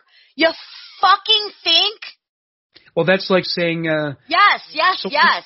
That's like saying Absolutely. someone. So, that's like saying someone was so angry they made sure to load the gun completely. no Well, yeah, shit. They're going to want to do it effectively, right? So, God bless. Oh. Yeah, I uh, I think. Well, I mean, it's never okay to commit a crime like that, but I I think it's understandable given the circumstances. So they should have gone a lot easier on her. I agree. Yep. All right. So uh, what's your your next story? My next next one. So I do actually have another one out of London. Um, funny. Demon possessed. I'm sorry. Demon obsessed. Different. Demon obsessed teenager convicted of murdering UK sisters. A 19 year old British man was convicted Tuesday of murdering two sisters as they celebrated a birthday in a London park. A crime driven by the deluded belief that the killings would help him win a lottery jackpot. A jury at London Central Criminal Court del- deliberated for eight hours before finding Danyal Hussein guilty of fatally stabbing Bibaa Henry, 46, and Nicole Smallman, 27, at Fryent Country Park in June 2020. Prosecutors said Hussein, who did not know the victims, had pledged to kill six women every six months in the belief he would win the Mega Millions super super jackpot lottery. They said the suspect was Hmm. obsessed with demons and spells and had signed a pact in his blood with a mythical fig- figure known as King Lucifuge. Lucifuge. Oh, like the Danzig album. Yeah. He was traced through. Aha! He was traced through DNA after cutting himself as he attacked the sisters. The victim's mother, Mina Smallman, a retired Church of England arch, archdeacon, has criticized the po- way police responded when her daughters were reported missing on the evening of June 6, 2020. She said officers showed a lack of urgency after looking at one daughter's address and seeing her as a, quote, black woman who lives on a council estate, and a council is public housing in the UK. hmm The family launched its own search, and the sisters' bodies were found in bushes by Nicole Smallman's boyfriend 36 hours after the killings. The family members found their own freaking daughters. Family members found the weapon used in the slings nearby. Britain's police watchdog in investigating the way officers handled the missing person. I'm sorry. Strike that, reverse it, start again. Britain's police watchdog is investigating the way officers handled the missing persons report. Two people officers had also been charged with with misconduct in public office for allegedly sharing pictures of the crime scene on WhatsApp. Whoops. Outside court, Mina Smallman said that while she had, quote, made no bones, end quote, about her criticism of London's Metropolitan Police, quote, today I have to say that I can only commend them. This team moved heaven and earth to ensure we felt that we were being supported. This is the kind of police force that I believe in, and we need to work towards so we have justice and families are treated with respect. Today we remember our girls as the wonderful, strong women they were, and we hope that some good will come out of this horrible story, end quote, she said. Police revealed after Hussein's conviction that he had been sent to a de-radicalization program at age 15 when his school became concerned he was vulnerable to violent extremism. Detective Chief Inspector Simon Harding, the senior investigating officer, said Hussein was a quote, a very, very dangerous individual, end quote. I firmly believe he would have carried out his contract, Harding said. He would have carried on killing women until he had killed the first six. If he had not won the lottery by that stage, every six months is what he said he would do. He is where he should be and will be for a very long time. Hussein is sent to be or is due to be sentenced on September 22nd. Mm. Wow. Mhm. Good times. So yeah, this is nothing about him being mentally ill. Well, I mean, at 15, he was sent to uh, what they call it? That was a great uh. Yeah, I mean, it sounds like he might be schizophrenic or something. something. I mean, it it started. Yeah, it started early. Yeah, Clearly. yeah. 'Cause Because I, I don't know. People who hear voices, they don't seem to ever hear good things. They're always. I know. Why is there like never you hear voices and it's oh de-radicalization program, a de-radicalization program when he was 15. Oh wait, he was so he, he was like a, a Muslim then, I guess. Um, it doesn't say. It just says they revealed his con- after his conviction, he had been sent to de-radicalization program at age 15 when the school became concerned he was vulnerable to violent extremism. Yeah, it must that must be a reference to like how a lot of young Muslim men have been drawn into these terrorist organizations. Mhm. Yeah, that must have been what it was about. Yeah. Ugh. Okay, my next one. Uh, hey, great. We- We're going to hear about necrophilia and Oh yay! indignities to corpses. Yeah. So strap yourself. Why do I laugh at this? It's not funny. Uh, go ahead. That's it's part of the fun. Uh, so Virginia trio faces more than 80 charges in corpse defilement and in a murder investigation. Uh, this is in uh, interesting name for a town, Spotsylvania County, Virginia. Huh. An investigation into the grisly discovery of a corpse found on a Spotsylvania County property has led has led to more than 80 charges. Over the winter, the Spotsylvania County Sheriff's Office arrested three people in connection with the gruesome murder of 20-year-old Dylan Wetzel of Stafford. In June, Dominic Samuels, Brennan Thomas, and Bronwyn Meeks were indicted by a special, a special grand jury on a host of charges, including first degree murder, murder by mob, physically defiling a human body, and conspiracy. 85 charges in all. The investigation began with the sheriff's office was notified of a suspicious vehicle on someone's property. After they recommended that the vehicle be towed, a caller reported that a dead body may be located in the same wooded area off of Pamunkey and Finney roads in the western part of the county. Shortly after Wetzel's body was found, detectives arrested Thomas, charging him with defilement of a dead human body, conspiracy, conspiracy to defile a dead human body, concealment of a dead body, conspiracy to conceal a dead body, conceal or compound evidence, and conspiracy to conceal or compound evidence. So a little over a week later, they arrested Meeks and Samuels on the same charges. In the interim, they ruled out a fourth sus- suspect, dropping the charges against him.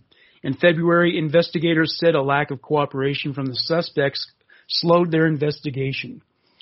Um, so I'm going to read off all the charges they received. Uh, Dominic M. Samuels, uh, one count of first degree murder, one count of murder by mob, one count of abduction, one count of strangulation, one count of concealing a dead body, one count of physically defiling a dead human body, one count of concealing, altering, dismembering, or destroying physical evidence to hinder a homicide investigation, one count of conspiracy to commit murder, uh, conspiracy to commit abduction, conspiracy to con- conceal human body, conspiracy to defile hu- dead human body, conspiracy to concealing, altering, dismembering, or destroying physical evidence to hinder homicide investigation, three counts of using a firearm in the commission of a felony, 12 counts of shooting during the commission of a felony.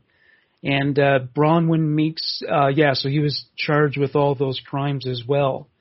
So no matter how you slice it, if uh, there's a dead body, don't go anywhere near it because they can even charge you with conspiracy to hmm defile it. When did this? When did with the story that you're reading? Do you know what the date it was? Because I I actually did cover this story a couple weeks ago, but Oh, there's did? actually I did, but there's some updated information that you're reading. Oh yeah, So- that's that's new info. Yeah. Well, so they were. It was back in the. I'm looking up right now because I don't think they had been charged with that many. So that's interesting. Wow, that's a lot. Yeah, I was don't- still new. in a lot of cases they do sometimes drop some charges. So uh, those are the charges I have here. I'm glad.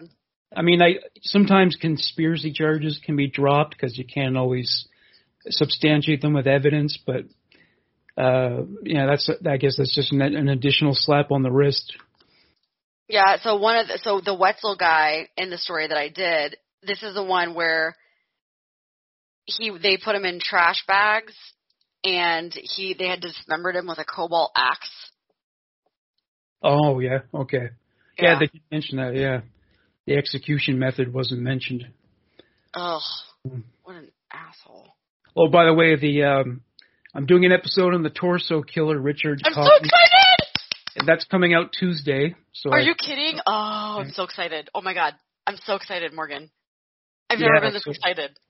So if anyone is familiar with the case, or even if you're not, look forward to that because uh, he actually did some of the fucked up things that we've mentioned in this episode. So, So, uh, so how have you how have you liked um investigating it? It's pretty good, right? I mean, good is in good material. well, you know, so it's the source material was actually kind of limited. So the episode, Oh, really? uh, the episode might just be about like an hour long. So uh, it's uh, some case. See, when there's no confession, um, or if the police don't release the confession, it's hard to get really Yeah. detailed. Unlike with Robert Berdella, where which there was just a fucking gold mine of, of Right. evidence, you know. But I I got quite a bit of details anyway. Oh, good. So yeah, Good. it's fucked. Up. Well, I'll I'll give this one little uh, bit of uh, Teaser. Yeah, a little teaser. Uh, there's one part of the story where a firefighter found one of his victims, and he had to he had to undergo trauma counseling for years. yeah. It fucked with his head so much. So that should give you an indication of how bad this offender was. Yeah, he's bad. Thank you, Morgan. And I want a shout out for that suggestion. Just She kidding. did. Yep, that was that was a little present for Rachel. A, a, a late, I a late birthday present. I'm gonna. Well, my second, my first birthday present, I'm popping tomorrow when we video. But um, I was gonna do an update on that story, and I didn't want to do the update because I wanted Morgan to do the story first. So when once Morgan does the story, then I can. Well, you'll probably cover it in the in this episode, but we can keep an eye on it. So. Oh, okay. Um, so I only have one more story left because you stole one of my stories. Um, and it's it's a it's a it's a funny one. It's a Walmart story. Oh, great. So, Love Walmart. yeah. I know it's an Ohio Walmart store. I don't I haven't done Florida stories in a while. I need to get on my Florida game. You know, it'd be great if they had their own dating app. That'd be awesome. You're just sitting on a gold mine right now. So. Oh yeah. Do you know who Trailer Trash Tammy is? I don't know if you ever yes, her. yes, Yeah, yes. she- I love her. She made like a meme or something, and it says uh, Walmart dating app, and she's like posing in her typical She's the way with a cigarette. Yeah, With her Brooks and Dunn T-shirt on. Yeah. yeah, she's hilarious. Everybody, if you have, if you don't, if you've never heard of Trailer Trash Tammy, it's this Please. girl. She's an actress and comedian. It's not really her, but she plays a character. Uh, Yeah. Her first claim to fame was like. uh she goes up to this car and says, Yo, y'all got a cigarette? And the woman on the side says, no. And she says, fuck off. And I thought it was, I thought she was a real person when I, at the time. I thought it was like a real encounter, but she's a comedian and she's really funny and she kind of pokes fun at, you know, people who are, you know, rednecks from trailer parks and she's a huge slut and everything. It's, it's really, really funny stuff. Check I out followed her for a long time. Yeah, she's really great. Yeah, and she performs too. She goes around the country performing. I'd Mm-hmm. Yeah, she's actually a comedian. A comedian. Yeah. Speaking of which, I bought tickets to go see Joe Rogan in. September. I'm so pumped. Yeah, Yeah, he's another person who moved away from California, moved to Texas. I love Joe Rogan. So I'm freaking pumped about that. Um, okay, so let's get into some my last story. Um, Yeah. apparently for today, and it's okay. So Ohio, naked man on crystal meth bites 28 people in a Walmart store. I did it. I found a good one. Wow. is not funny. Cleveland, Ohio.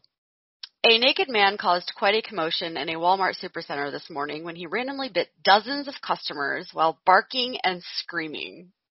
Damn. He thought he was a dog or something. I don't listen. 29 year old Michael Kruger entered the store. Kruger, that's hilarious. Oh wow. Entered the store naked and visibly intoxicated around 9:30 a.m. in the morning. Yeah, He- that's a problem. Yeah, that's a problem. He immediately began running around the supercenter, jumping on some of the customers and savagely biting them. Ruth. Davis, an employee who witnessed the attack, says the aggressor looked like he was possessed or infected with rabies. Wow. Quote, He was running around naked like a maniac. He was drooling a lot and biting people. He looked like a rabid animal. End quote. The Walmart employee says that Mr. Kruger kept making strange sounds and said incoherent things. Quote, he kept barking like a dog and yelling stuff about the Vatican being out to get him. End quote. Mr. Kruger bit a total of 28 people and lightly assaulted a dozen others before he was finally arrested by Cleveland police. All None of- adults. hope. Yeah, it didn't say anything about kids, I'm hoping. Well, not hoping, but Jesus, can you imagine? That would ruin you for the rest of your life. Yeah. Um, none of the victims were severely uh, injured, but there is a slight risk that they may have contracted some disease from their aggressor. Oh yeah. Getting bitten is is dangerous. Like getting bitten by a human being. Your mouth is disgusting, yes. Yeah, yeah. There's serious bacteria in there. Lots of it. Michael Kruger told investigators that he spent the entire night smoking crystal meth and had decided to walk to the Walmart to get some food. He explained he had taken off his clothes on the way to get rid of the spying equipment the Vatican had planted on him and was biting people to, quote, make sure they're not Terminators, end quote, sent to kill him. Wow. Yeah, that's it's gonna. Don't Well- do meth. Everyone, please just don't. Please. Well, I mean, on his, uh, uh, maybe he'll be able to qualify for an insanity defense, I guess. Well, Uh, so the end of the story. Mr. Kruger's lawyer demanded that he undergo a psychiatric evaluation before the beginning of his trial. He faces a total of 47 criminal charges and a maximum of 240 years in prison. Jesus. Oh yeah. Speaking of bike markers, I remember I saw a picture. This girl got a tattoo of Ted Bundy's uh, teeth mark. Bruise Oh, her half teeth. Jesus. Yeah, yeah. That's that's you can't question that woman's love for true crime. She she's she is head knee deep in it. She is you know Uh, I don't know if I like that.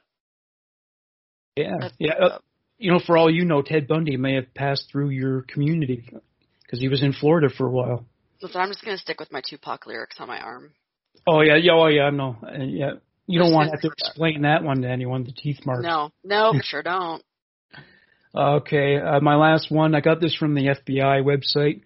Uh, Yeah. So current story. Tractor trailer driver from Illinois pleads guilty to transporting minor from Virginia to South Dakota and engaging in criminal sexual activity. So this is out of uh, yeah, Abingdon, Virginia, another Virginia story.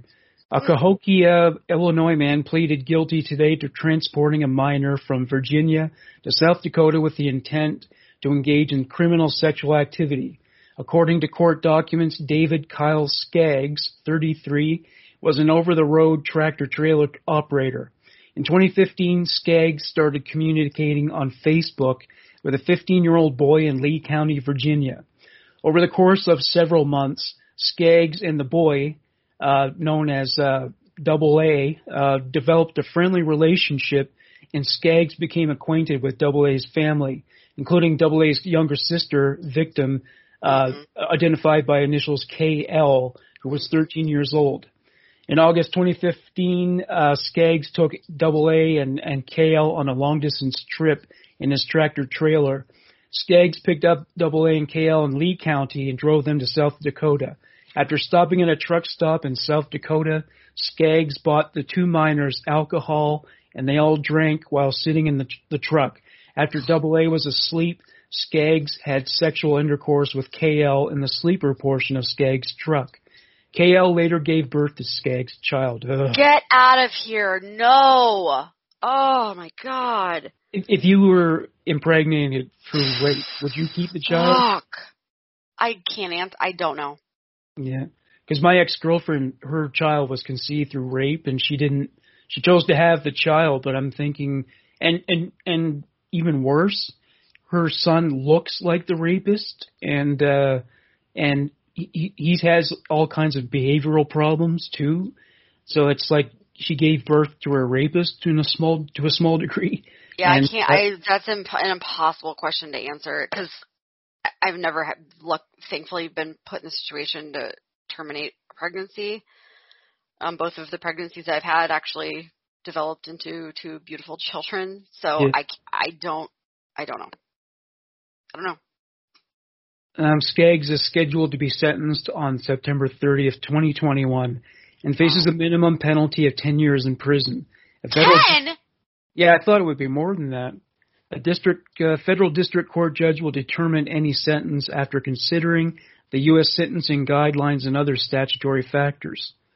So, um, I mean, in Texas, how does the lady I talk? Okay, what was the first story I did? That uh, uh the one where oh no, you did it. You did it. The story where the the, the person got life yeah, or, or even, um, yeah, and yet, and, and for in child Tex- abuse. I know in Texas, like you get 20 years for this kind of crime, so I don't know why he's getting 10. Yeah, I That's guess- ridiculous. He better get more. That's bullshit. Well, I know that there's been a lot of resistance from state to state where they want to do everything their way. They don't want the feds to determine how they administer the law and give out sentences. So I guess some states are more lenient than others. Like Texas is, like I said, you know, they're all they give you 20 years for rape. They'll give you the death penalty if you commit murder, even just one Mhm. murder. But I guess maybe uh Illinois is goes a little easier on people. I don't know, but uh, Well, you know what? Illinois, do better. I'm saying this to the whole entire state of do better. No, that's more. He raped an underage child and got her pregnant. Absolutely not. yeah, yeah, that's too lenient. And if he faces, well, the min that's the minimum penalty. Minimum, right? So yeah, I guess he's not eligible for parole before uh, 10 years has passed. Well, let's hope not. Um, yeah, I mean, you know, in every profession there are bad people. Like, like in the, the whole, the whole, like in Wall Street, there are people who do insider trading. There are doctors who have murdered patients, actually, like on the Doctor Death podcast. And every Mhm. profession has its own amount of scumbags. And I think there probably, you know, there might be a lot of truckers who have, you know what, they're alone, they're transient, and if they are inclined to commit horrible crimes like this, they can probably get away with it most of the time. Well, we talked about that on one of Yeah. my um recently. Just a story I did. There was a Yeah, trucker right. that remember, and Yeah, we said what that's like the p- kind of like the perfect scenario to be a killer because you're never in one spot for very long. No one really knows you because you're traveling around all the time, Yeah, and you have plenty of places to dump bodies. So there's prostitutes. There's al- usually prostitutes at those truck Mhm. stops, and so every time a prostitute gets together with a John alone, she's in danger, really.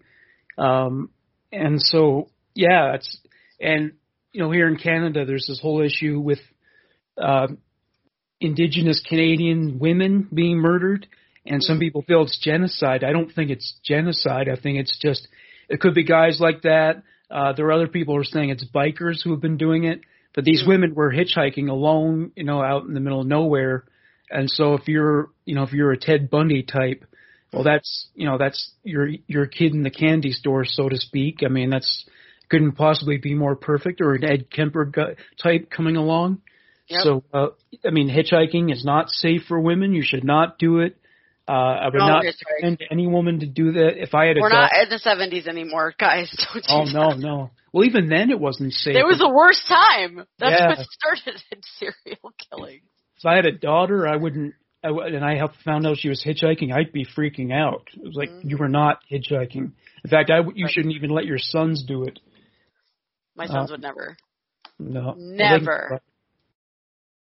Well, listen, um, I'm really excited about our Would You Rather tomorrow. Um, I have some good ones, but if anybody wants to submit any last minute submissions, please do so. You can email uh, Morgan. What's your email? Rectormedia at gmail.com. Or you can send us private messages. I'm on, you can find me on Insta. I'm at rtel4. It's my first initial and last name. I- um, I wrote mine. I wrote mine today, and uh, I'm going to get you. I'm going to get you. I'm going to Okay. fuck you up. I hate you so much. I hate. I already hate you. I literally and and you're gonna see my reaction, which I'm really scared about. Cause I'm. Well, sometimes I did pull back. Like I don't. I, I won't put you any. You know, parent related. Uh, would you rather's? I know that's stepping over the line. I That's don't a little hard. Think about that. But everything else, yeah, I, yeah, I don't. it's all open. Don't worry about it. I'm here for it. I know what I signed up for, but I'm looking forward to it. Yeah. Um, hopefully I should shower because I've used uh, dry shampoo for like three days right now. So Dry I'll shampoo. wash my hair for you guys. Yeah. Dry shampoo. Was that like a powder or something? Yeah, it's like a spray powder because my Hmm. hair. I live in Florida and it's wicked humid, so if you walk out, my hair immediately just gets oily because it's very thin. So I of can't wash before. every day. Yeah, yeah. Well, because you live in Canada.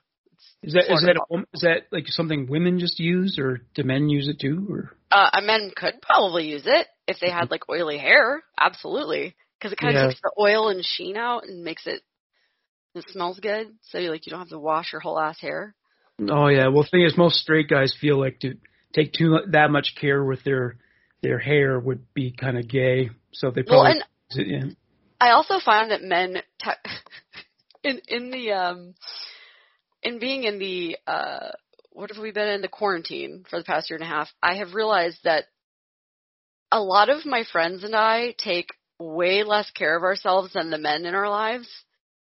Cuz they're Really? taking like t- yeah, they're taking like 1 to 2 showers a day and we're all like Oh, bitch, I ain't showered in three days. I like threw d- shampoo, dry shampoo in my hair, like maybe Mm. put some deodorant on. We're just living out of our home. But I haven't changed my pajamas in two days.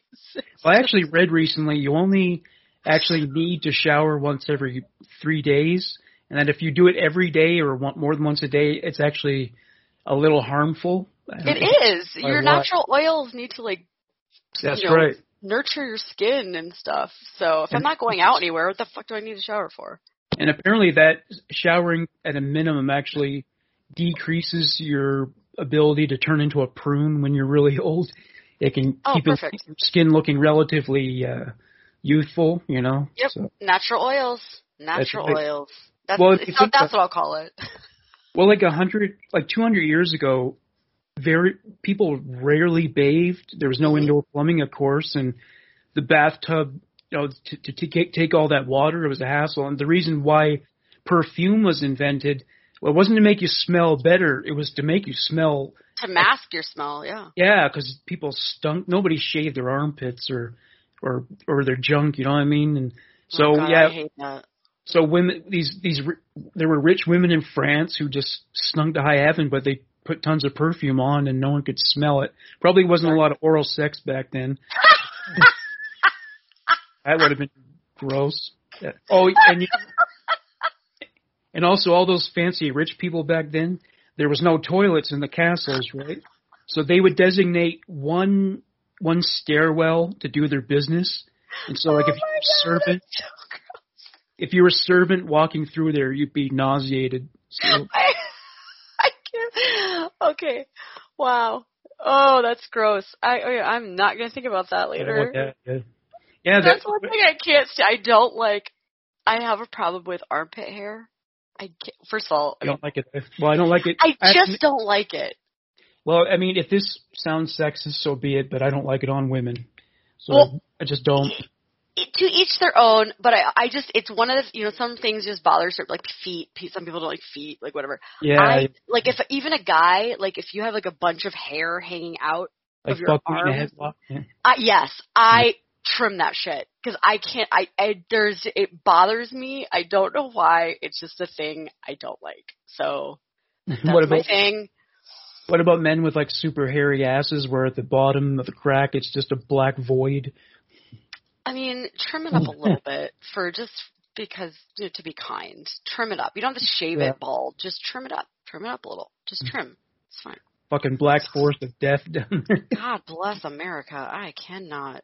I swear to God, we're gonna lose. We're either gonna lose listeners or gain a shit ton of weird ass listeners. oh, I think they're probably jaded and calloused enough they can handle this kind of I talk. love you, jaded, calloused mm-hmm. people. I love you all, and I'm looking forward to tomorrow. So That's right.